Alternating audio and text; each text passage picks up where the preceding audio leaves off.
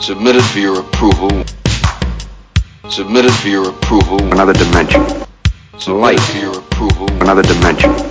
Submitted Light. for your Shadow. Another dimension. Submitted Light. for your Shadow. Another dimension. Self. Submitted Light. for your Shadow. approval. The Twilight Zone. Submitted for your approval. The Twilight Zone. Submitted for your approval. The Twilight Zone. Hello, hello, hello. You're listening to a podcast not only of sound but also of mind. It's Time to Rewind is a podcast that takes a journey into a wondrous land of time loops whose boundaries are that of imagination. I'm your host, Bubba Wheat, and each episode my guest and I explore these time loops one loop at a time. This stop is Trapped in the Twilight Zone, and this is the fifth stop at 2019's Season 1, Episode 3 Replay, starting at 14 minutes and 21 seconds, with Nina blurrily opening, opening her eyes to see the lottery numbers broadcast, and ending at 17 minutes and 13 seconds, with Officer Lasky throwing Dorian against a painting on the wall. Joining me once again is Mark from French Toast Sunday. How are you doing today? I'm doing awesome. Hey, everybody. So let's go ahead and jump straight into this time loop. I I did notice that the rewind effect this time feels a lot more muted than some of the previous ones. I, it felt like it was short, and Nina didn't seem as disoriented as she did in the previous uh, the, the previous rewinds. Do you think that it's partly because she's getting used to it, or do you think it's because she's only rewinding like you know a couple minutes?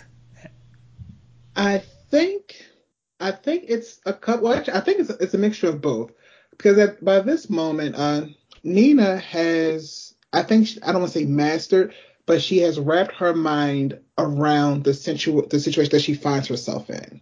So she realizes what's going on and and how she's she she knows the mechanics of her time loop.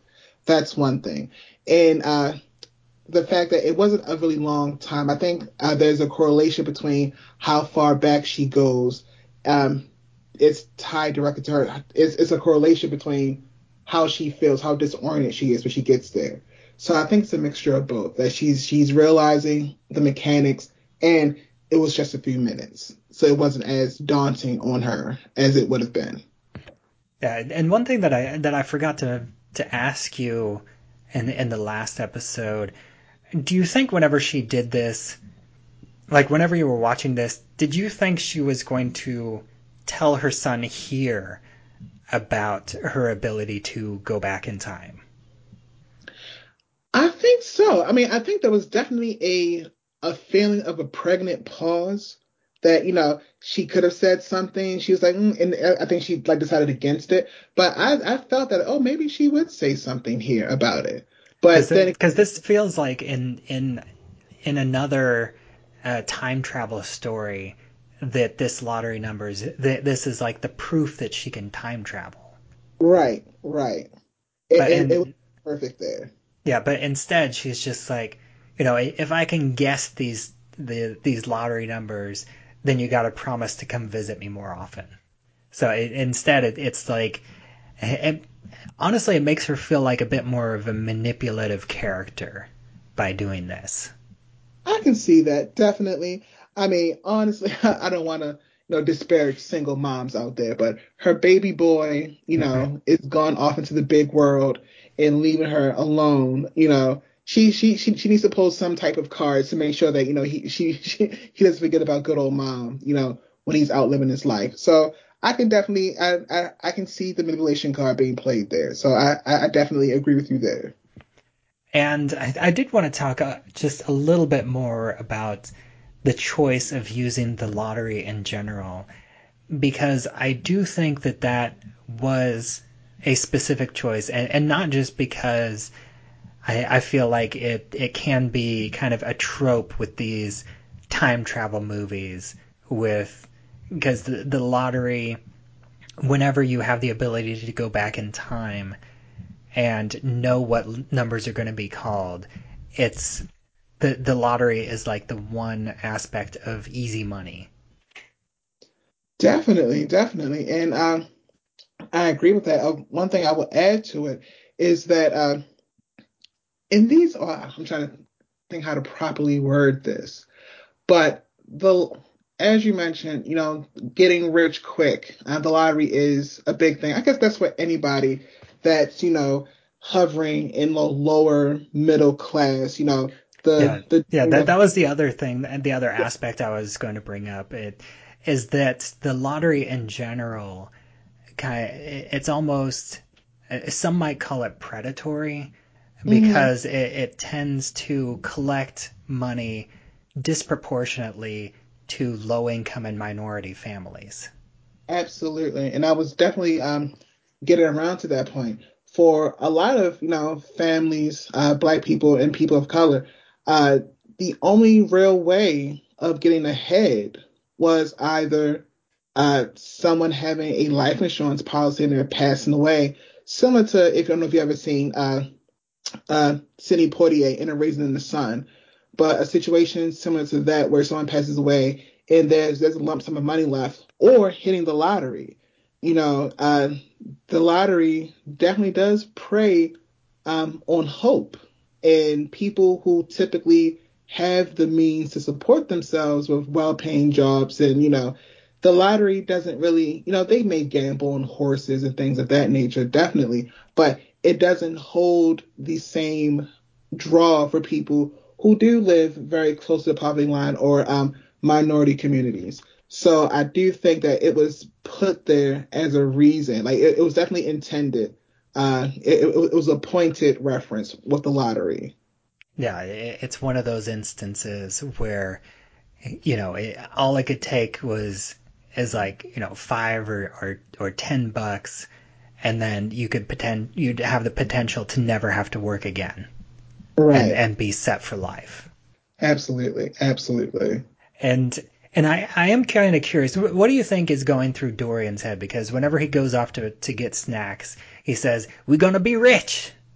Like, d- does he think that that that you know she's magic and that, that she can be able to repeat this again? Because you know he the way he says it, it almost feels like she did tell him about the time travel aspect, but we don't see her tell him in, in this loop or, or in this episode at all until um, until a little I think two loops later down the line. Right. Right. I I don't agree in that aspect. I think of the two, uh, I, I do believe that uh, uh, Dorian, I almost forgot his name there myself. Dorian is more of a grounded person, so I don't think uh, that he really thought they were going to be rich, or you know, I, I don't think he he his character to me seems a bit more grounded and uh, matter of fact. Uh, as as we referenced in the last episode, his conversation about uh, destiny and things are kind of destined to happen. So I don't I don't know if if he uh, necessarily uh, follow, out, he follows through with that sentiment of uh, actually thinking they're going to be rich. I, I, I, didn't quite pick up on him. I didn't pick up on the notion that he may know about the time loop. I, I didn't quite get that from that scene personally. But I can see how you, you arrived at how one could arrive at that conclusion. So do you think that he was just he was just like saying it as a joke? Yeah, that that that's where I'm leaning towards. Yeah. And then the, this is you know a bit of a shorter one, even though we do get the I think I think it's funny because now that I think about it, because this this series was developed for Paramount Plus, and yet we get in, in this loop especially we get the commercial break moment, like whenever Officer Lasky shows up to the in the door and it fades to black, and, and that feels like a very intentional commercial break moment, even though I don't believe Paramount Plus has commercials. It or, does. oh, it, it, does. Okay. Yeah, I, I couldn't a, remember. Yeah, it has a tiered system. Uh, I know this because I recently signed up for Paramount Plus. Yeah, but, uh, I, I had it for for a few months, but I I switched off uh, to to something else. Um, you know, a few months ago. Like I, I watched the the entire first season, and then I started the second season of the Twilight Zone, but I didn't finish it. Mm-hmm. Yeah, um, but uh, there is a commercial tier and there's a non-commercial tier, but yes. So I did. I had a commercial when I when I got to that scene. So yes, it it it definitely gave you that kind of classic television. you know, uh, you got to come back until you know right right after the break. You know, so grab your chips or something. But it definitely gave that classic television. You know, you know, uh, gasp at that scene, and I do believe that was quite intentional. Yeah, and even though it, it does, I, I do think that, you know, whenever he says someone's at the door, I think that at that moment, the audience very clearly knows that it's Officer Lasky. Right, right. You know, I, I must admit, I was hoping that it was someone else, like, you know, hoping against hope. Well, maybe, you know, it's her brother that they mentioned earlier in the episode, you know, he might have, you know, Dorian might have called him, you know, while they were, you know, out and about and told him at the hotel they were staying at. That's what I wanted to happen, you know, secretly. But uh, when, you know, of course, you know, that wouldn't make for great television. So to see Officer Lasky at the door, I think it really cemented what we mentioned earlier in the previous episode about the omnipresence slash, you know, satan- just satanic. satanic. yeah, I, I, wrote in my notes for this episode. He he kind of feels like a the racist Terminator. Pretty much, yes. It's just a if if if you know the Energizer Bunny was you know a racist, No, this this is Lasky. He just keeps coming and coming, and like they've done so much to avoid him, yet here he is. So mm-hmm. you, you get that that that feeling of dread, like there's no escaping from him. And I think that's really solidified in that scene when she comes around the corner and sees Lasky at the door of their hotel. Like, really, dude? Like, why are you here? And and I also think that his character is interesting the way that he's presented because his the way that he uses language is very specific and and it's very proper. I, I like he he uses like his language is it's very slow, it's very deliberate. I, I feel like he almost over enunciates each word, and you know his choice of wording is meant to be specific. In in a way, it almost makes him feel less than human, just the way that he's speaking. It's it's like you know I'm not. I wasn't speaking to you. I was speaking to the young gentleman. I, I don't think that's the exact words, but um, close enough. That was very close to it. Yeah, and I agree with that. I think uh, in watching the episode, it I don't know if this was well, I'm pretty sure this was the intent of the actor, but it it gave me it very much gave me the uh, the the uh, feeling that he was quoting a rule book of some sort. You know, yeah, was quoting policy. Like he's done this before. You know, this is a situation that he has done to another, you know, family.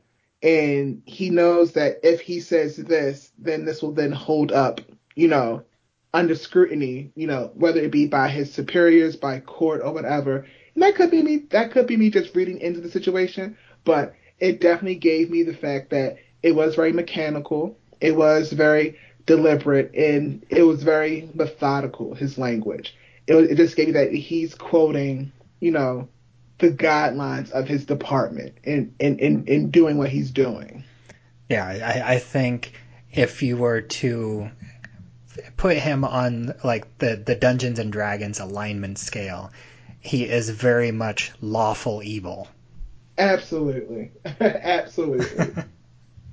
Yes, there's nothing chaotic about his evil. It is very methodic and it's evil, so there's not much sense to it, but it's definitely a lawful evil. I, I wholeheartedly agree. And the other thing that I noticed is this is the the third confrontation with with him, and this is the second time that he's reached for a weapon, and both both the times that he reached for the weapon, he actually goes for his taser rather than his pistol. And I, I think that's interesting because it, it shows an escalation. Like the the first confrontation, he doesn't.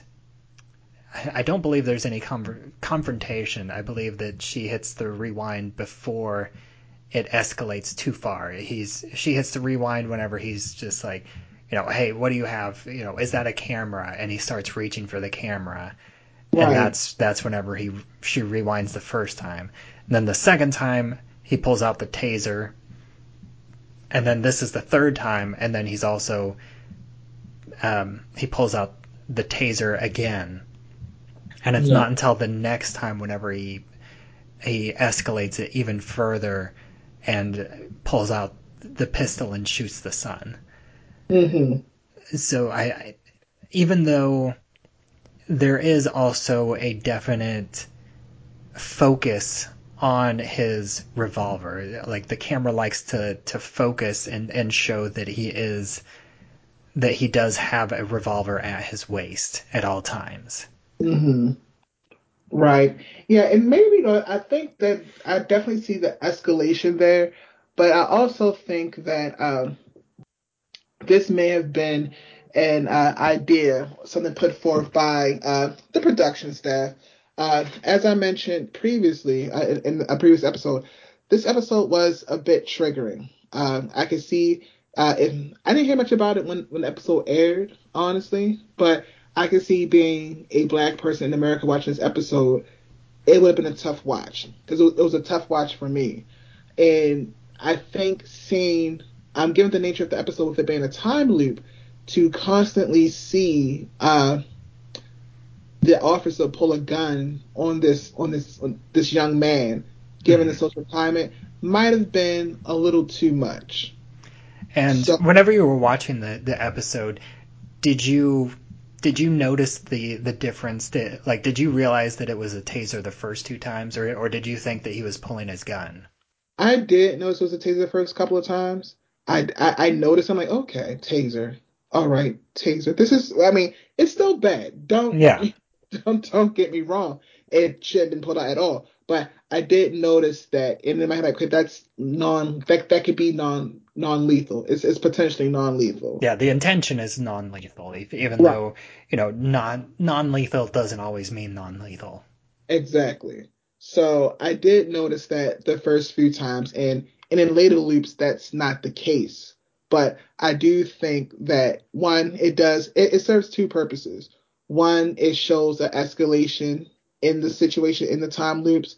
It also, I think, it was just kind of smart uh, on you know behind the scenes not to have that happen too much in the episode. You know, to to to to not have that just that imagery still is very impactful, and you don't want to use it uh, gratuitously. So, do you think that the officer is somewhat aware of the repeating time? Like, like, do you think that at least partially he keeps coming after Nina because she keeps escaping him by traveling through time? Like, like, do you think that either consciously or unconsciously or supernaturally that he's aware of of her escaping him through time travel. That is a very interesting concept. I mean, I think it's. I can see how one can reach that conclusion. I've said that before, but I can see how that. I, I can see how that can play out, and I think there's support there for it. But on my watching, it just dawned. Well, not I would say dawned on me, but in watching it, you know, uh, Dorian and Nina sticks out for a multitude of reasons. The biggest one is that they are, you know, two African American people, you know, in this in this small, smallish town driving through, and they kind of stick out like a sore thumb, and that intrigues, uh, sparks curiosity of some sort in uh, Officer Umlaki. So that's why I think that's the driving force. The fact that they're they're both in that diner at the same time, you know, I th- I think that's all the uh, motive that he needed. But I can I can I can see uh, the more supernatural, more instinctual side of it. That you know you're escaping me, and you know I want to, you know I I, I want to stop that. But I do lean more towards it just being, you know, he saw them and he wants them gone. Yeah, I, I do think that that you do bring up a, a good point that we haven't really touched on yet, because Nina does say that this is this is the area that she grew up in. This is like her hometown area. Her uncle still lives in the area not too far from here, and she talks about escaping it and making a better life for herself. Which, even though we don't necessarily see the low incomeness because we really just see the inside of the diner, the inside of the motel, Mm-hmm. and the roads. But it, just based on that, that this makes me think that this is like a low income small town area. Yeah. And it, because the, the the officer he seems okay with like the the waitress Mabel and Mm. and and she's also a black woman but I think that's because she's a waitress. You know she's in a menial job. Right.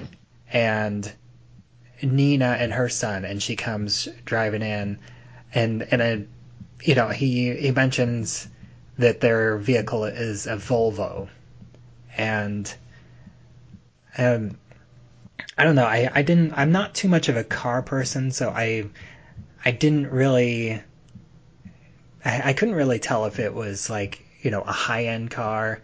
I kind of got the impression that it's maybe just like a, a, a mid end car. Well, Volvos are expensive.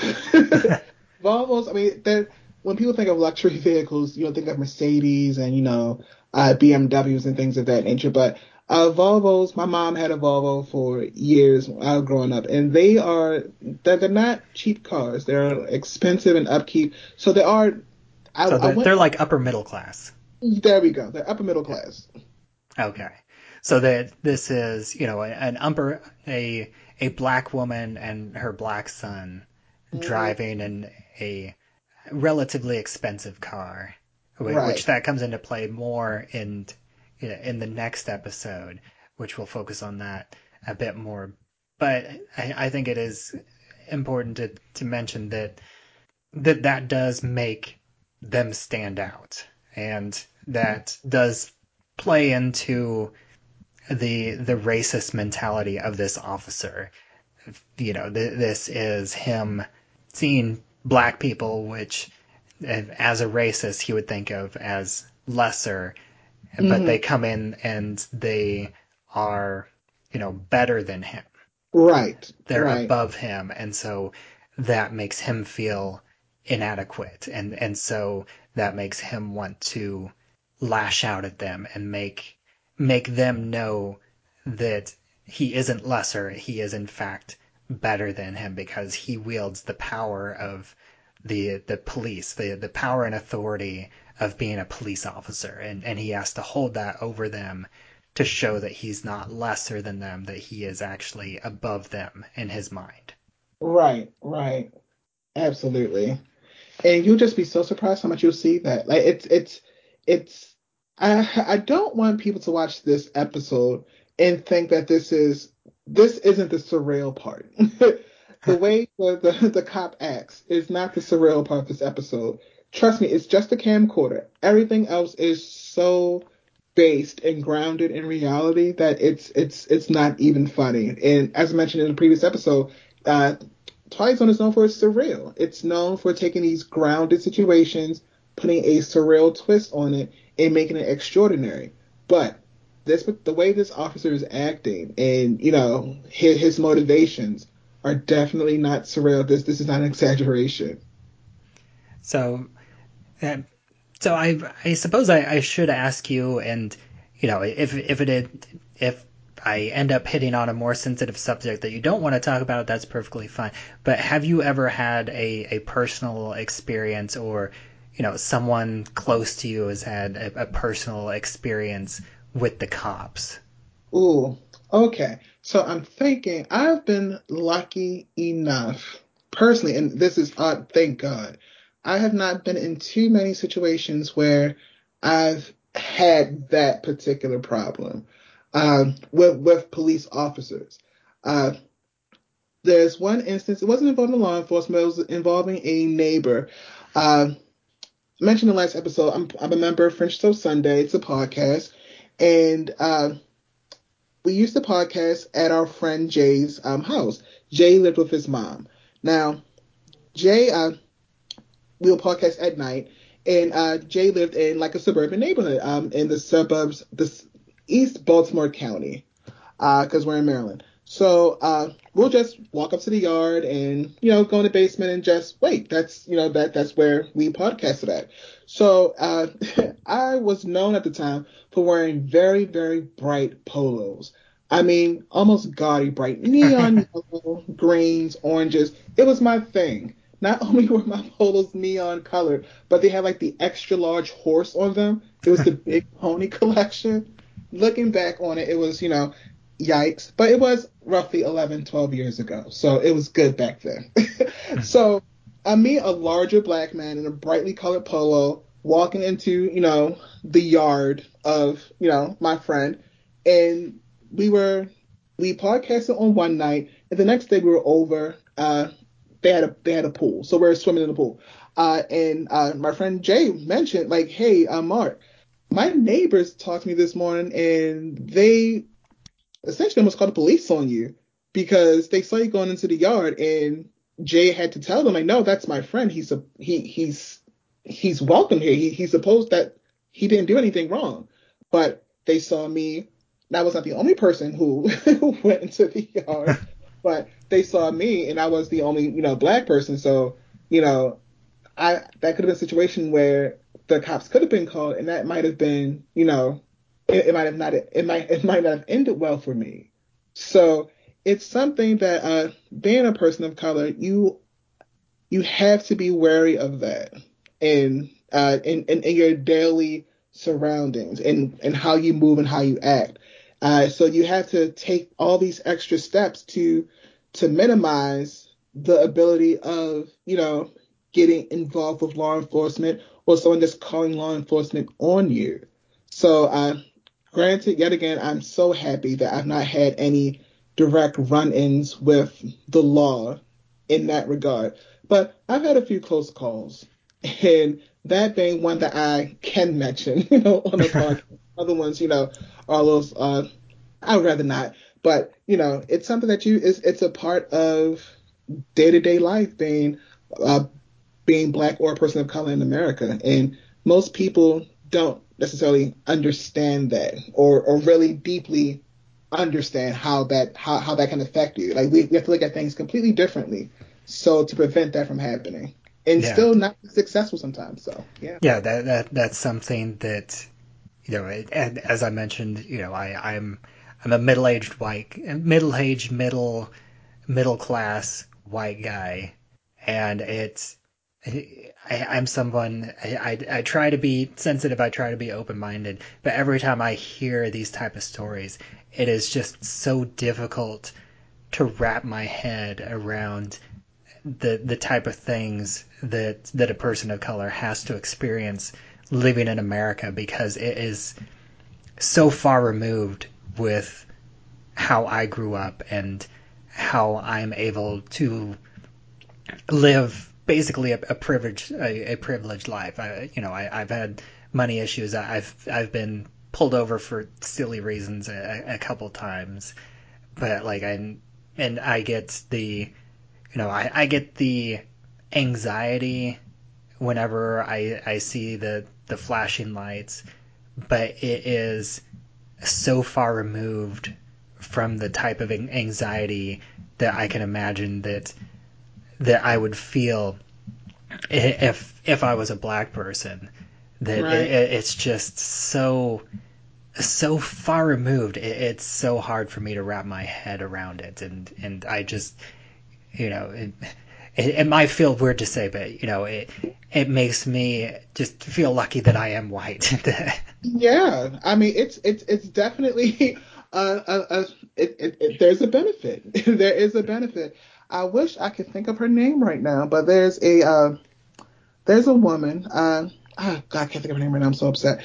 But uh, she does like racial uh, trainings around the uh, around the country. I would say around the world, but she she definitely does it in America, where she uh, takes people and she divides them into groups by color of their eyes. So light-eyed people are put to the left, uh, dark-eyed people are put to the right, and you know most light-eyed people typically, phenotypically, are you know Caucasian, they're white, and she then proceeds to treat them as if they were black, and it, it's a very interesting uh, uh, case study. And she does this class all over the place. And you can watch videos of it on YouTube, and it's just you know, unfortunately, it's an aspect of human nature. You really don't understand things unless it happens to you directly. Mhm. It, it it shouldn't be that way, honestly. You know, we should have enough empathy for people to, you know, understand what they're going through by them telling us what they're going through.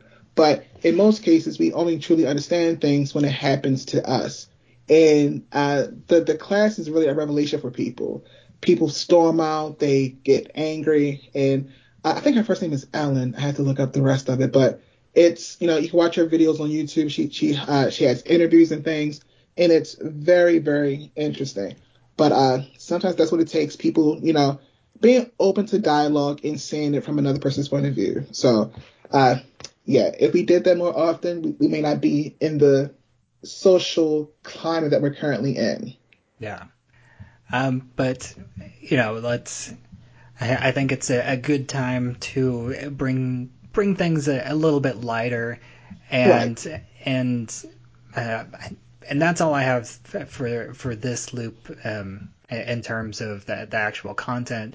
Uh, I guess before I get into the classic episode, was there anything else that you wanted to say about about this loop? Uh, no, this loop was uh, thankfully it was a short loop. Uh, so it, it was uh, it was short. It was it was impactful, and I'm just very glad that I am not the guest for the next loop. that, that, that I will say, like, yeah, I'm glad that that's the one that I'm not on. All right, so the the the classic episode that I chose to to bring up for this episode is uh, a most unusual camera, and that's from season two, episode ten. And I did this because there is a direct connection between that episode and this one. Because this classic episode it's about these these two um like two big criminals like uh grifters. They they had stolen they robbed like a like a an antique shop.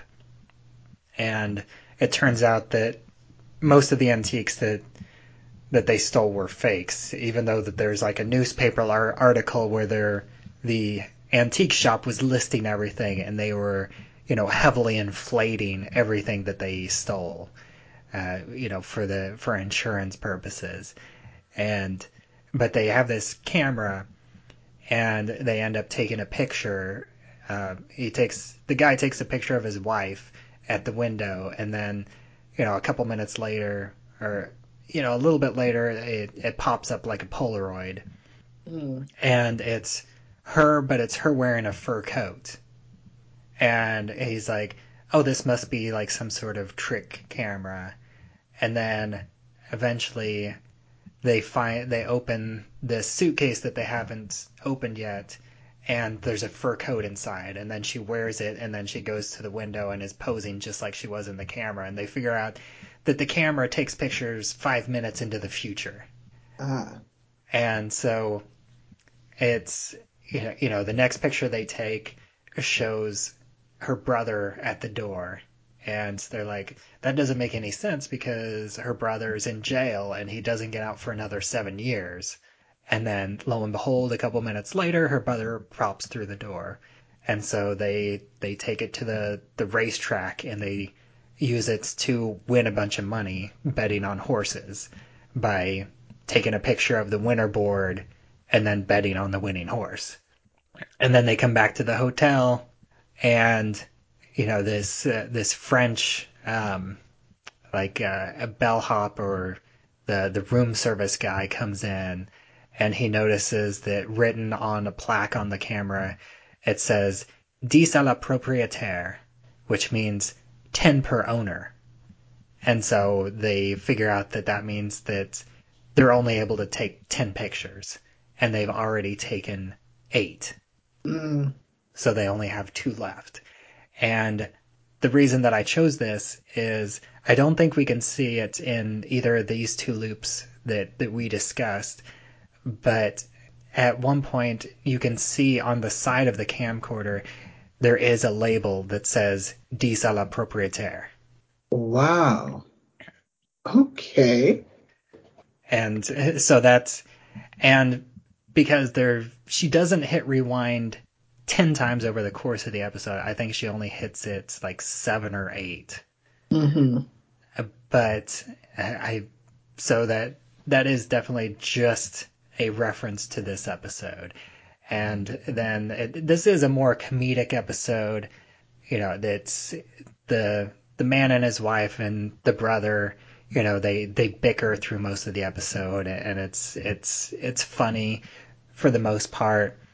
And then, you know, they, they take a picture, they accidentally take a picture and it's the, the wife like, you know, recoiling in horror and they're like, start, you know, they start accusing each other. It's like, maybe it's because her brother got jealous and started attacking her husband with a knife. And it's Mm. like, well, maybe her husband was mad at her brother and started attacking him. And then they fight and they fall out the window and and die in the courtyard. Mm. And then she takes a picture of the bodies because she's like, you know, she's not that upset because she has all the money for herself. But then the French guy comes back in and he starts gathering up the money and he's like, I'm here to do laundry. And she's like, What are you talking about? Well, because there's a couple dead bodies in the courtyard and I did some digging and you all are wanted by the police and the police should be coming here pretty soon. So I'm just going to take this so I don't so um, as payment for not saying anything. And then the the the picture comes out and he, he and the French guy looks at it. He's like, "Oh, there's more than two bodies out here."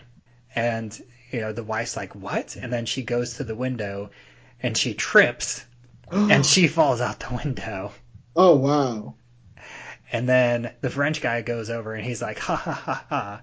And then he looks, there are, yeah, one, two, three, four bodies. And then this, this is the part where it's just gets stupid, like, cause he doesn't trip. He's just like, he's just like, le gasp. And then he falls out the window. okay. Yeah.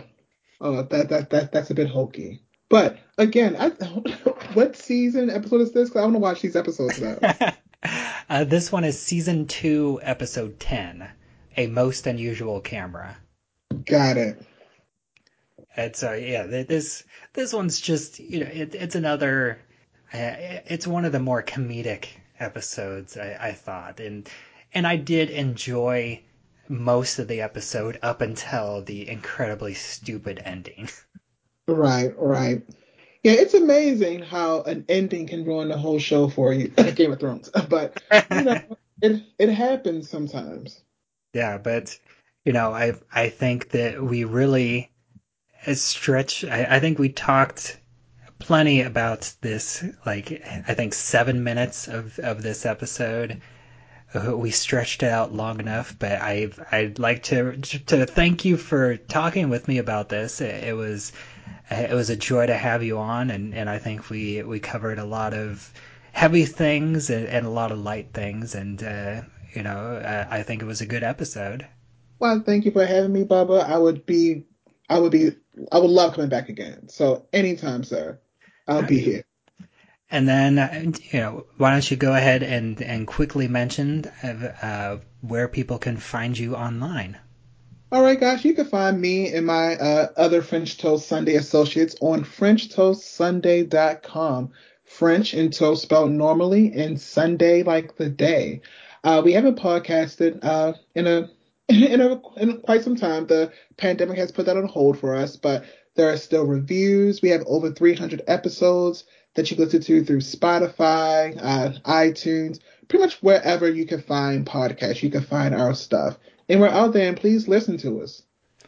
And as always, I am Bubba Wheat, and you can find me at flightstights.movienights.com. You can find me on Twitter at Bubba Wheat. You can find this show, It's Time to Rewind, on Anchor.fm, as well as anywhere else that you listen to podcasts. We also have a Facebook group, It's Time to Rewind, a time loop group. You can join that to discuss episodes as they come out or discuss time loop movies or TV episodes, past, present, or future.